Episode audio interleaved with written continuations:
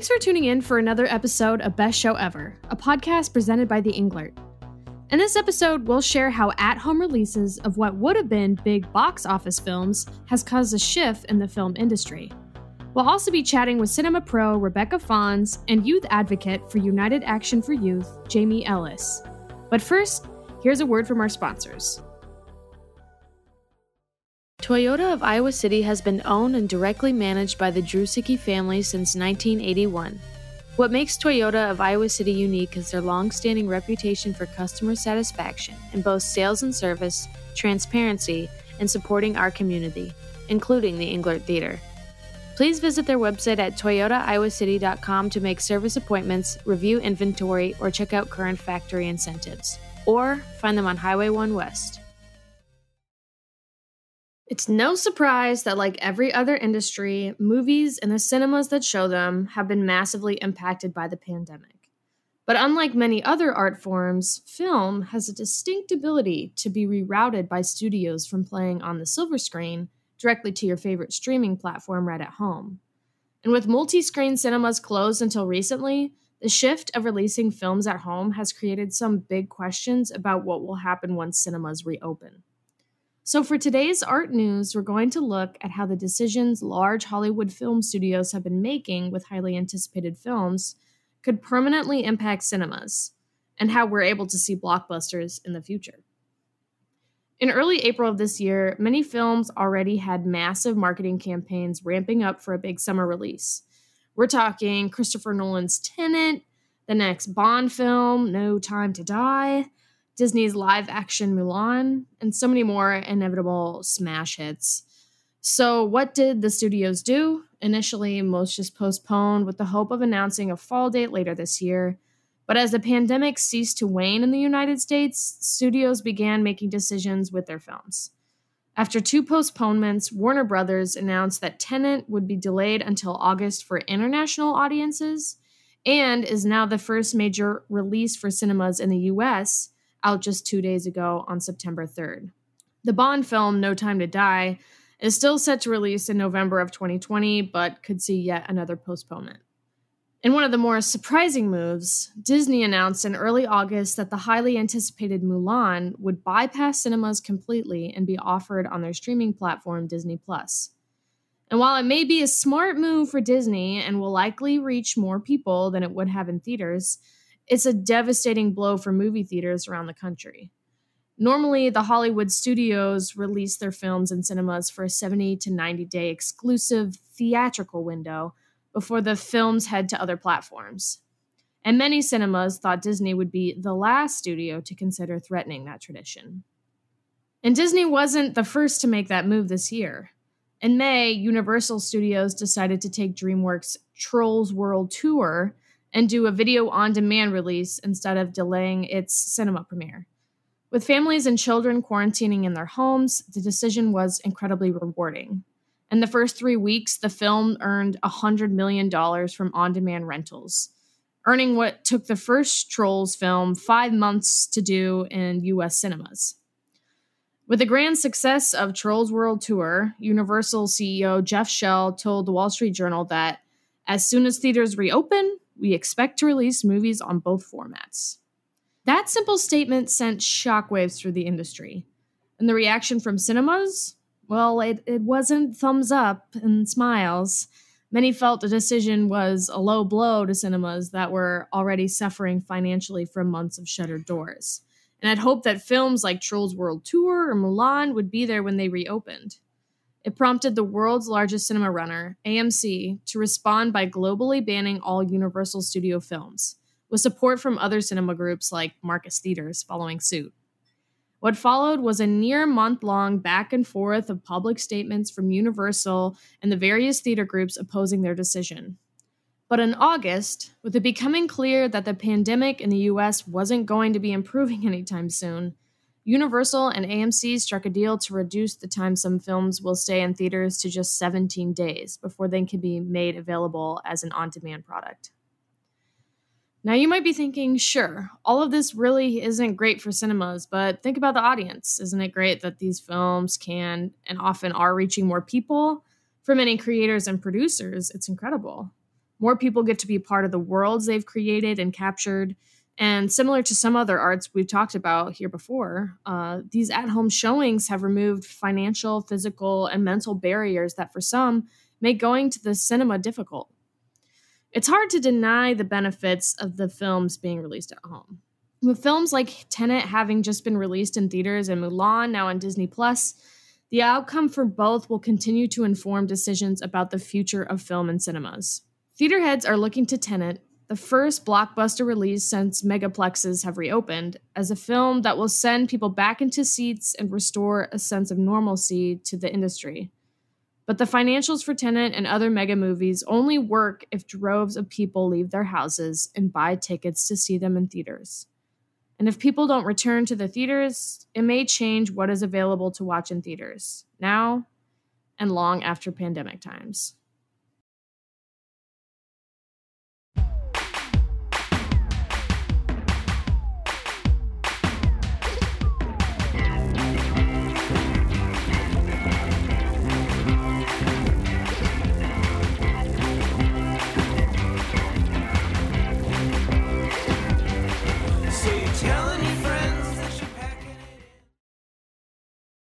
Today, we've got a film theme going on, and there's no better person to kick off a film episode with than Rebecca Fons.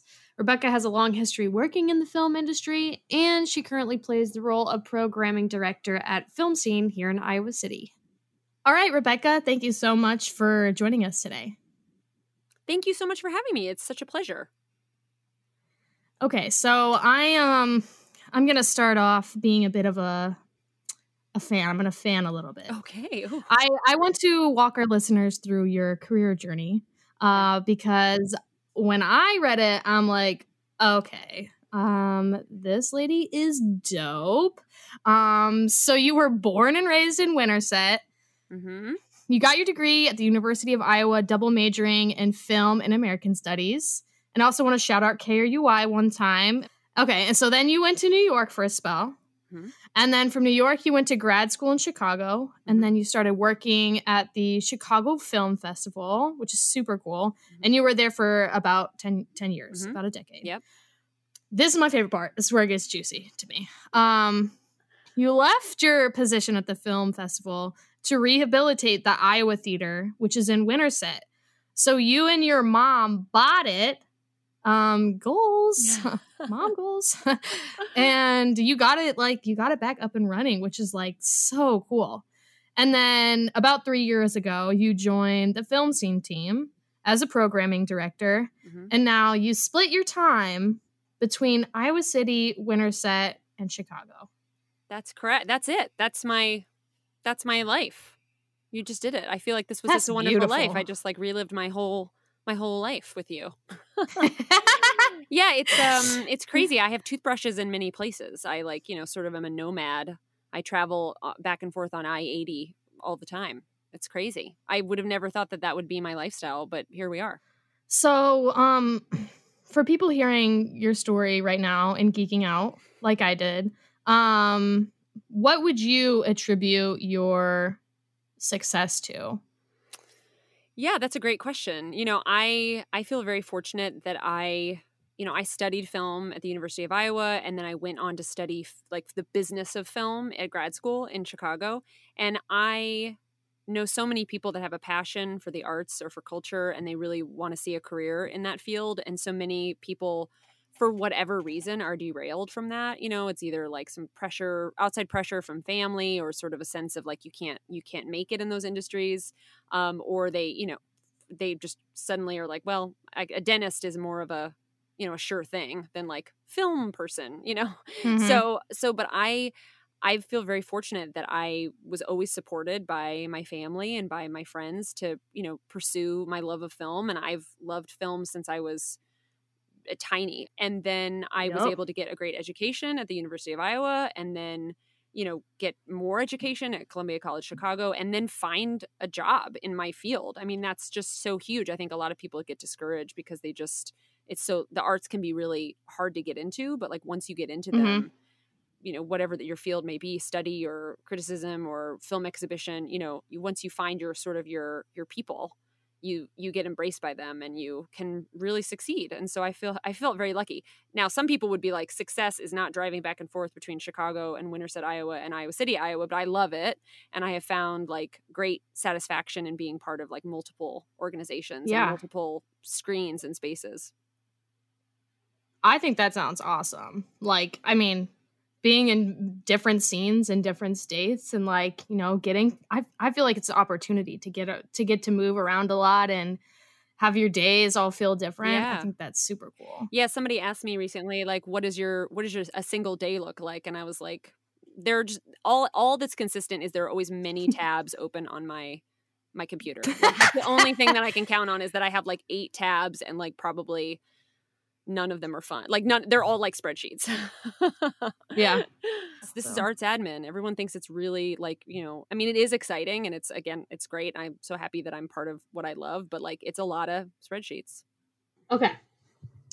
So, can you talk a bit about your decision to take over the Iowa Theater and ultimately what that's meant for you and what's meant that what that's meant for the Winterset community? Yeah, absolutely. So the Iowa Theater, um, you know, was really like where I spent my entire childhood. Like I, you know, that w- my mother was raising three kids on her own, and we lived like three blocks from the theater. And it's on this, you know, beautiful, this beautiful square in Winterset, and it's you know got this classic, iconic marquee. And um, you know, I spent weekends there watching the same movie over and over again. I had my first kiss was at the Iowa Theater, which was like Mm, pretty That's you know critical precious. moment in, Yeah. in a young person's life and um and so the and the, the and the theater is like this you know this beautiful space and it's over 100 years old and it it was never really like uh, uh, my experience with it was always like past the golden days of like cinemas like that you know it was like always sort of sticky floors and the popcorn was like pretty gnarly and but it was it was somewhere to go you know like in a small town you know it, it- when you're like 13 in a small town in iowa you're like everything sucks and like my, my parents were terrible and like i just want to get out of this town so like the movies were where i went for escape and where i went for you know sort of a, a place to be entertained but also sort of lose myself yeah. so the Iowa was really important to me and it had fallen on, you know, pretty it had never been rehabbed, it had never been no upkeep since I was a kid when it wasn't even that that, you know, thriving. So 2015, May of 2015, it's my wedding weekend, Memorial Day weekend, and I'm getting married up in Wisconsin. And you know, people, I'm like, you know, uh, hugging everyone in the, like the wedding line or whatever. And people from Winterset were there, and they kept saying to me, like, "Did you hear the movie theater closed? They just closed the doors. They put up a sign. It's closing. It's going to get turned into like a, a bank or something." So they were like, "You should buy it," and I was kind of like, "Well, that's that's a really cool idea, but like, I just got married, and I have to like figure out." you know, I have to like do a toast or whatever.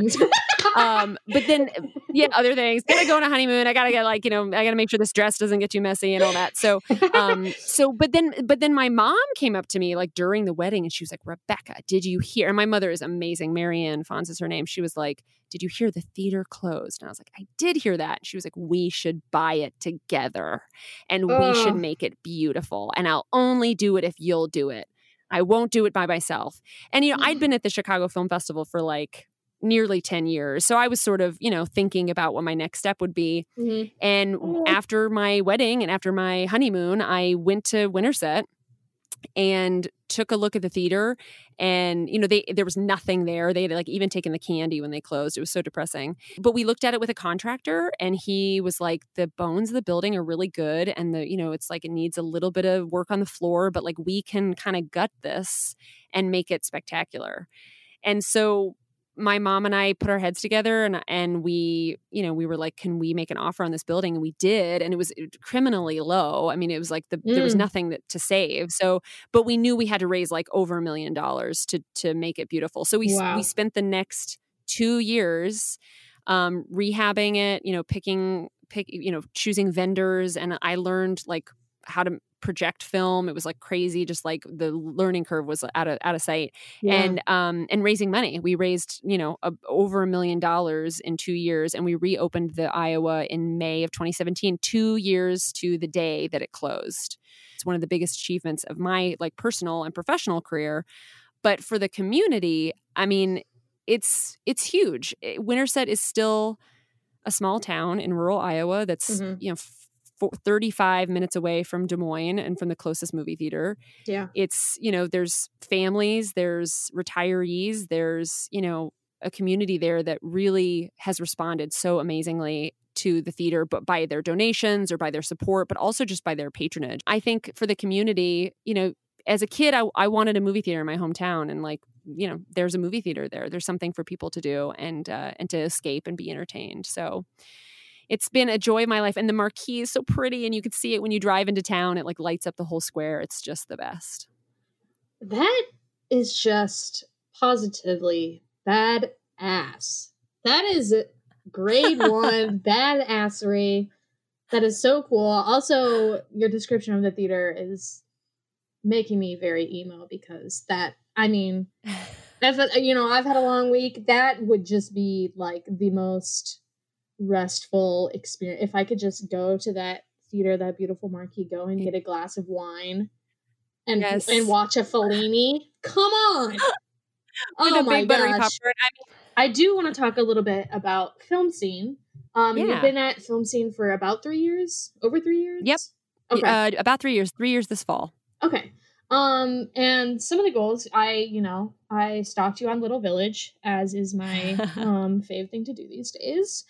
Um, and you mentioned that some of your goals in working at film scene are to um develop more educational opportunities for the community, um, Mhm. introduce more diverse work to the screen, and um, you know, to make cinema more accessible to everyone Mhm. in Iowa City. Um, have you been able to make headway on some of these goals?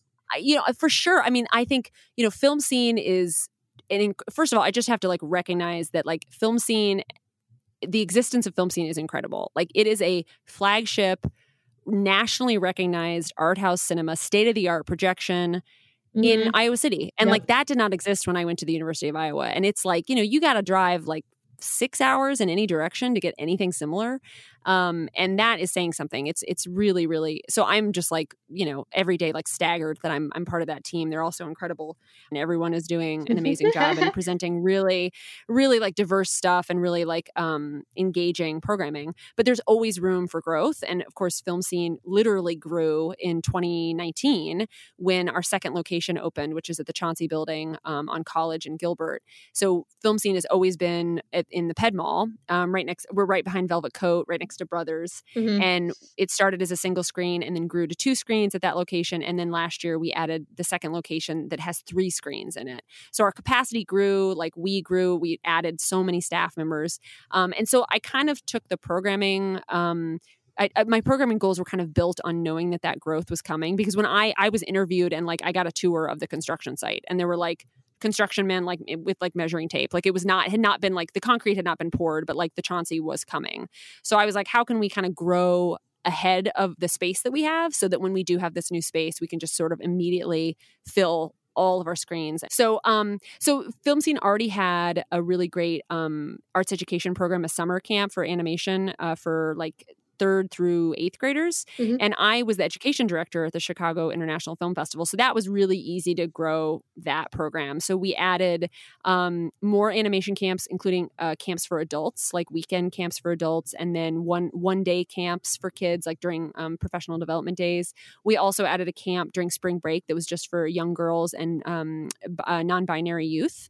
Um, and then we added a high school film club called scenesters. It's high school and i say they're nerds because i am like a super nerd and they're all like incredible and they love film and so there's like a certain like nerd club with it. There's eight in this year's class. They present films. They program three films. They choose the films and then they present them and like do a q&a afterwards.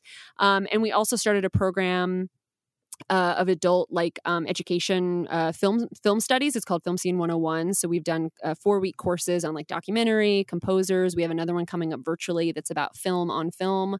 Um, and then finally, we added a program in the schools. So I go to West High, Liberty, and um, City High and work with particular classes on we watch films and kind of discuss them in lines with the uh, curriculum that they're learning so it's like we really went like we we basically serve you know third through you know lifelong learner third grade through lifelong learner um yeah. for in our education. So that was great.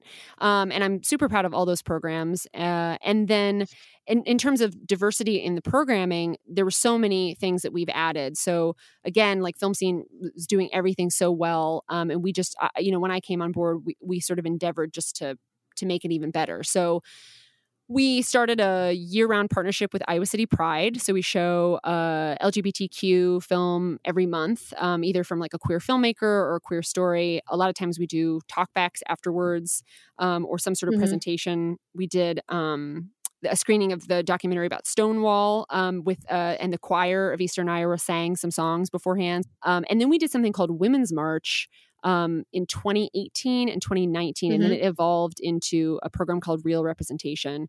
And Women's March, we we just stopped showing any films directed by men for the entire month of March for in 2018 and 2019. So this was like I got mm-hmm. hired mm-hmm. right when you know Harvey Weinstein news hit and Me Too and Times Up were sort of born. So we wanted to respond in a positive way and we were like, we could show a bunch of films made by women. And then we were like, or we could show an entire month made by women, like women only. Mm-hmm. So we did that for two years. And then when we grew, and we did so much stuff, we did like a live score of silent films uh, with the band, the Awful Purdies, the local band. We, you know, did um, special presentations with uh, different emerging filmmakers, and we did like talkbacks after each of them. We had the Washington Post film critic Ann Hornaday come in and talk about being a film, a female film critic. So we we did like a lot, and then once we grew to the Chauncey, we were like, ah, we can't really do that across five screens, unfortunately. So now it's called Real Representation, and we just present. And we also expanded it to be um, non-binary filmmakers. So we've made it even more inclusive in that way. Um, and it's mm-hmm. sort of a mm-hmm. year-round program that we do here and there. Um, so and and then just thinking always about like the new releases that we show. The independent film world and the art house film world can be very male and it can be very uh, white and can be very mm-hmm. cis. And and we were just like you know we wanted to we have five screens. We can show so many films. Let us always make sure that we are having representation on our, our screens. You know there's no excuse to lean into that like cliche of the art house of like, oh, it's just like old white people. You know, it's like, mm-hmm. no, it doesn't have to be. It has to, it's whatever you want to define it. And so we really try to show emerging filmmakers and and um, present films that we think our community would respond to, but also that are worth seeing and maybe very small and maybe not have anybody famous in them, but we curate them because we know they're special.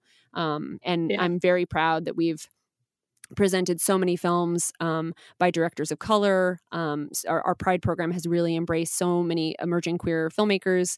Um, and and then in 2019, one of my biggest like achievements, and I think the team feels this way, is we honored the director Charles Burnett, who is not a household name, but he is a pioneering um, black filmmaker. And we brought him in uh, and presented him with our Cinema Savant Award. And he was the first filmmaker of color to receive it and he directed Killer mm. of Sheep um, and To Sleep with Anger, which you can find on the Criterion Collection and other platforms. And he's just he's an incredible artist and an incredible filmmaker. And to have him like in the flesh, I just sort of was like couldn't speak for like four days. It was pretty incredible. So mm. so we we have made sure to provide a platform that is um, diverse and is not just inclusive, but is hopefully in, infused with um, an equity lens. And it's not perfect, and we're you know it's always it's it, you got to work on it all the time. So it's hopefully yeah. something that we'll continue to yeah. do.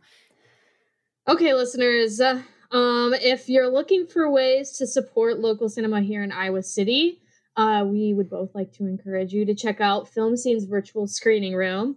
Uh, 50% of the proceeds of whichever movie you rent will go directly to Film Scene. Um, and then they Film Scene's also doing curbside concessions each Friday, which is super cool. Um, Rebecca's on a podcast, so go check out their podcast after you listen to this one. A whole night of activities for you. And if if you're able to um, donate or become a member of Film Scene, that's always a great help too. Um, Rebecca, it has been such uh, a pleasure talking with you. Your career goals, your your everything. Oh, thank you. It was such going. a pleasure talking to you. I, I, feel like super honored to be on this podcast. It's like, you know to be i, I don't know it was just a, such a such a blast and thank you for your energy and like for connecting the community through this podcast because i think it was really needed and um, i've loved all to listen to all the guests and yeah and thank you everybody we will be back in the movies we will be back at Englert we will be back together but in the meantime you know keep the faith Coming up next, we'll hear all about Jamie Ellis's best show ever and her work with United Action for Youth. But first, here's a word from our sponsors. This episode is supported in part by the Moen Group. Iowa City is a great place to live, combining a community rich with culture and a strong commitment to the arts with a relaxed Midwestern atmosphere. Moen Group has a variety of living choices in and around Iowa City, so you're always a short walk away from campus or downtown. To learn more, go to moengroup.com.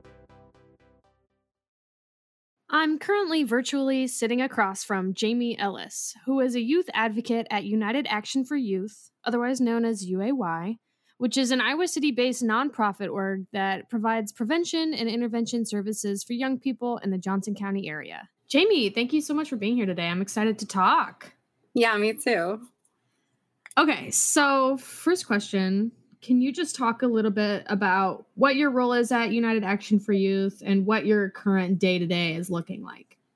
Okay, so um, at UAY, um, you know, like I, I'm a youth advocate, so I mostly just like help peeps like try to figure out what to do after school and hope that they don't get into trouble. So um, mm-hmm. we do mm-hmm. a lot of just like after school programming, like art clubs, and um, we have a pride group for LGBT um, teens, and then have a feminist group for activist teens. Um, yeah, so just mostly stuff like that. We do like hangout periods and stuff. Obviously, right now, um, it's a little bit weird because everything's online. So mm-hmm. we're just trying to get people to come hang out on screen with us, I guess, which yeah. is a little bit weird, a little bit hard, but it's like mostly working. Yeah. It stinks like looking at, you know, all the resources that you have at UAY. Like I was just looking at like specifically like the art program, which I'm like, mm-hmm. this looks so sick. Like, can I yeah. come? Uh, but there's like a recording studio, like paintings, screen printing. Did I see screen mm-hmm. printing? Like, yeah, so many different resources there. So it it, it stinks that um, you know, there's not going to be access to that for a while. Yeah, um, we like literally can do it all. It's kind of amazing. Yeah, that's awesome. Um, so you lead several of the groups, kind of ha- how you mentioned um, LGBTQIAA youth support group, FEM group, which is centered around social justice and activism, and then Youth Action Team, which organizes uh, community volunteering opportunities. Um, and you've been doing this for how many years? Um, so I've been with UAY um, for like eight years, I think. Okay. Yeah. So I'm wondering what has leading these groups been like given all the changes we changes we've been seeing in the political climate, like the social justice movement right now? Like mm-hmm. how are you, how do you talk to these young people about what's going on in the world right now? What's that like? Yeah, so I mean, um the situ like the situation is a little bit different, but the way that we like attack things is the same. So, um, you know, being a support for people, like letting them come like and talk about how they're feeling and what's happening. Mm-hmm. Um, with all the climate change stuff that was going on like this past year, um, with uh Greta coming to town, and then um, a lot all the schools were doing marches and stuff. Yeah. So we were supporting people through that. Um, when uh, the Black Lives Matter stuff um, was happening in town, um, we tried to just be a resource for people to come and talk about what's happening. And we uh, painted our windows. It's like a way that we supported the community through our art. Yeah. What do you? How have you been seeing?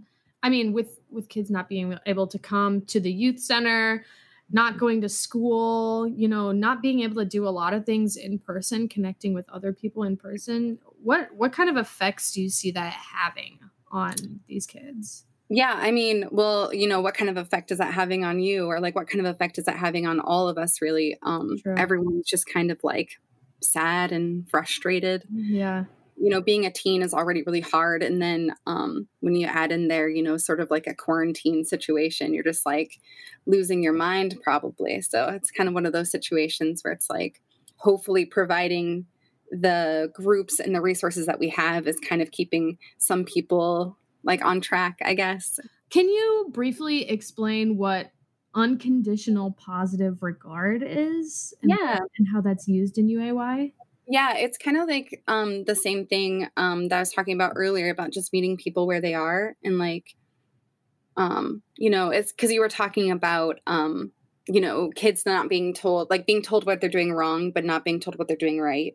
Mm-hmm. And I think that's just like sort of like an adult slum thing that we kind of get into where it's like, mm. oh, I need to change these things. But um, I think one of the biggest things about UPR is just like, hey, I see you. Um, I see where you're at. And um, here are some ways that I can help you if you would like to have help um, moving forward or um, getting a new perspective or, um, you know, just getting resources or something like that. So it's just like meeting people where they are and helping them succeed in whatever ways that they want to succeed. Right on. Are there specific things that you have learned from the kids that you work with? Um, you know, when they po- when they follow their unconditional positive regard, you know, what what what what have you seen? What have you learned from?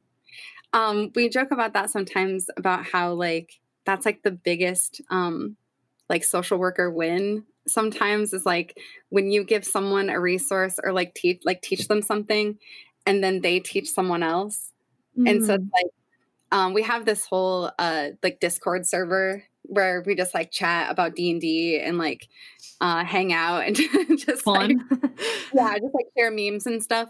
But it's like when a new person comes in, um, you know, one of our sort of like veteran teens will be like, "Hey, this is a safe place. Like, let me tell you about UPR," and it's always like heart melting and beautiful.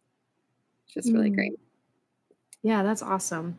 It's like the multiplying effect, you know, you ch- you change yeah. one person and then they go out and change yeah. five people and they go Yeah, we're hoping it's like a real pay it forward kind of situation where it's like this is how I live my life and like hopefully you can find some something good in that or something. Yeah. I love that. Okay, well now it's time, dun dun dun, for the best show ever. Um, and your best show ever involves film scene, and I want to first start off. Will you sort of explain your relationship or history with film scene? Um, okay, so obviously they popped into town a few years ago, and um, I was just like, "Whoa, I don't know if I'm cool enough to go there." Um, like, I don't know if I'm like film cool enough or whatever. Um, but I they were showing this movie called uh it was called like Brew Witches or no, it was called Witches Brew and it was like for this grindhouse series that they were starting and it was about um some witches who like kill people and I was like, okay, can't miss this movie. Have to know what it is. And so um that was the first time I went and I just completely fell in love. Like everyone was like super cool and like really inviting and um it was all just kind of like downhill from there like became a member like i think the next year and um just started going to all the things that i could go to i guess yeah the film the film scene community yeah definitely a dope one to know um so what is your best show ever i want to talk about a film scream which is my favorite film scene event that happens every year. Um, it's a 12 hour horror movie marathon that happens around Halloween. And it is epic and yeah, just really cool. It's like the weirdest family that you could ever hope for. Oh, that's beautiful. How mm-hmm. how do you prepare for this? Okay. Um, so you definitely got to make sure you get enough sleep the night before. sure. Yep. uh, you got to make sure um, uh, you have uh, like a snack and food plan. Okay. And then, um, like with the new seating arrangement or whatever, like you get to choose your seat before you go. So, like, that's your plan. Like, this mm. is where I'm going to sit all night, kind of thing. Yep. Um, you're going to want to bring a blanket, maybe a pillow. Mm. Um, get cozy, Max comfort. Yes. yeah, and, like maybe uh, you're gonna have some have some water because like most people drink all night, well until um, six a.m. and then uh you gotta you gotta drink some water and then, and then uh, coffee and stuff too so they always Ooh, do yeah. like coffee like all night which is like amazing and they always have snacks and stuff Dude. and, like special guests and like they'll have like they always have two secret screenings which they you don't even know what they are until you're watching them and it's always like um something that hasn't come out yet or like yeah it's just like kind of underground and i'm really into that so it's just like it's pretty awesome Dude, yes. Um, so this it used to be in the in the Ped Mall location. right So would that be in the one in the theater that's got like the couches? Is it in Yeah. the brick room? Okay. Yeah Like, Intimate either way.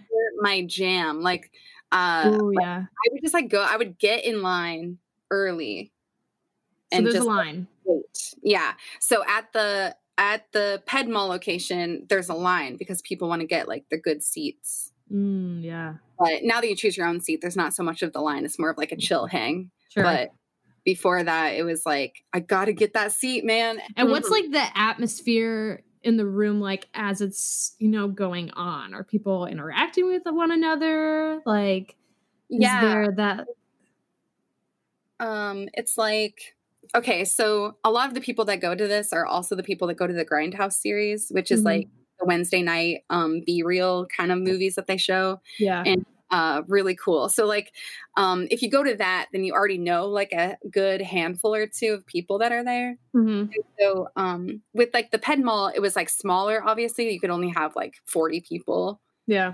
but at the new ones they can have way more so um there's like there's like a f- kind of feeling of like community and you're like oh there's new people here or whatever. And so it's like by the end of the night uh everyone is like in the same place though. Like everyone's been through all these movie experiences. Mm. everyone's been drinking and then like everyone has like sleep deprivation. And so you're just like we're all in this together. Like we're all part of it and it's Yeah. like really good. It's a it's a really good vibe for sure. Like you're just like nothing nothing can go wrong. This is this is who we are now. That's so that's so fun. I mean, I don't want to say like going it's like kind of like you're like going to battle and like everyone has to gear up and get ready and has like different strategies and Yeah. like everyone is probably like sharing strategies and like, you know, feeling the same things at the same time and like experiencing them together and just like yeah. I mean, after 12 hours of horror movies, I feel like you're just occupying a different universe. It's true. And like they always do a good job of like kind of mixing it up. Like there's like some campy stuff in there. There's actually scary stuff in there. Um there's like like what what did I just watch kind of situations. And so like after every movie, like everyone kind of convenes in the lobby and they're just like, "Wait, what just happened? like what was that movie?" Or like um a couple years ago they ended with uh Monster Squad, which is like this 1980s um, movie about these preteens who um, make friends with some monsters that are in town. they have to figure out how to beat Dracula, and uh, it's uh, it's pretty good. It was like one of my favorite movies when I was a kid. So they showed that movie, and then it was just like the end of the night, everyone's like, "Oh, that was like." Pretty good feeling to like end the night on or whatever. It was Yeah. like it was really cute. It was really good. So it's uh, just like that kind of thing where they like mix it up really well. Absolutely. And I feel like I don't always have to ask this question, but like, how do you feel the next day or week? Because like, I will watch The Exorcism one time and I'm like sleeping with the lights on for a month. So, I, um, 12 hours of horror, I feel like, is it a cleanse? Is it spiritual? Yeah. Or like, how do you feel after? Really- That's a really good way to put it. Cause I feel like, okay, so it's like so much. And maybe if it was like you watched one of those movies and now you have like the whole night to think about it or whatever. Mhm. But like with them happening like back to back, it's kind of like, whoa, it's like a whole string of things. Mhm. And then like for the next couple of days, it's mostly like, whoa, okay, I did see that movie. I remember this happening, but like like at like at 8 a.m. you're just like, okay, I'm going to bed. like I'm gonna I'm gonna go home and go to bed now. yeah. Um, it takes a. I, t- I feel like it takes a couple days to just be like, oh yeah, we did experience that. Like I feel like you're seriously like the concept of just watching a bunch of things that and they're not all like terrifying, but watching a, Yeah. being scared over and over again Yeah, and then just like re-entering the world. And I always feel like when I go to a movie theater or particularly film scene and that like small intimate kind of like Mhm. I feel like I'm in New York sort of like kind of place. I always Yeah. feel like I'm in another world when I'm there and then Yeah. I just walk out of a movie and I just see like things differently. Yeah. Well, it'll be like such a trip too, because like, um, especially at the at the Chauncey, like you'll come out of the theater and you're like, oh yeah, like we're still in in town and we're still like there's still people out. Like they'll just be like people like, you know, bar goers and stuff, like walking by the windows and it's just have no idea what we just experienced or like they're just on another planet. All right. Well, I mean, I'm sold. Next time that uh, Film Scream is happening, you can plan on seeing me there. Um, we can share some some popcorn and, Yeah. and, dis- So and discuss our terror. I'll be Yeah, crying. um, but yeah, I mean, thank thank you so much for talking with us again today, Jamie, and also just like thanks for what you do for our community um, and our youth. It's super important. Um, everyone should go check out um, United Action for Youth on social media. It's the 50th anniversary, which is so cool, and the campaign has been really cool too. Like seeing pictures from you know like the 70s and then seeing pictures from today and how you know they're still activating kids in a similar way and bringing Mhm. community together. So that's super cool. I encourage everyone to go check that out. Donate if you can. Um jamie thank you.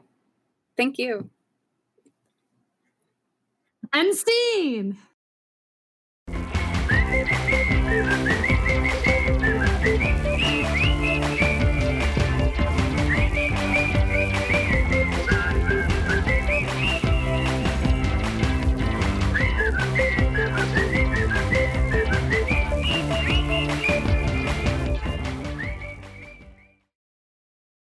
Our song of the week is Aerial Oceans by The Pines.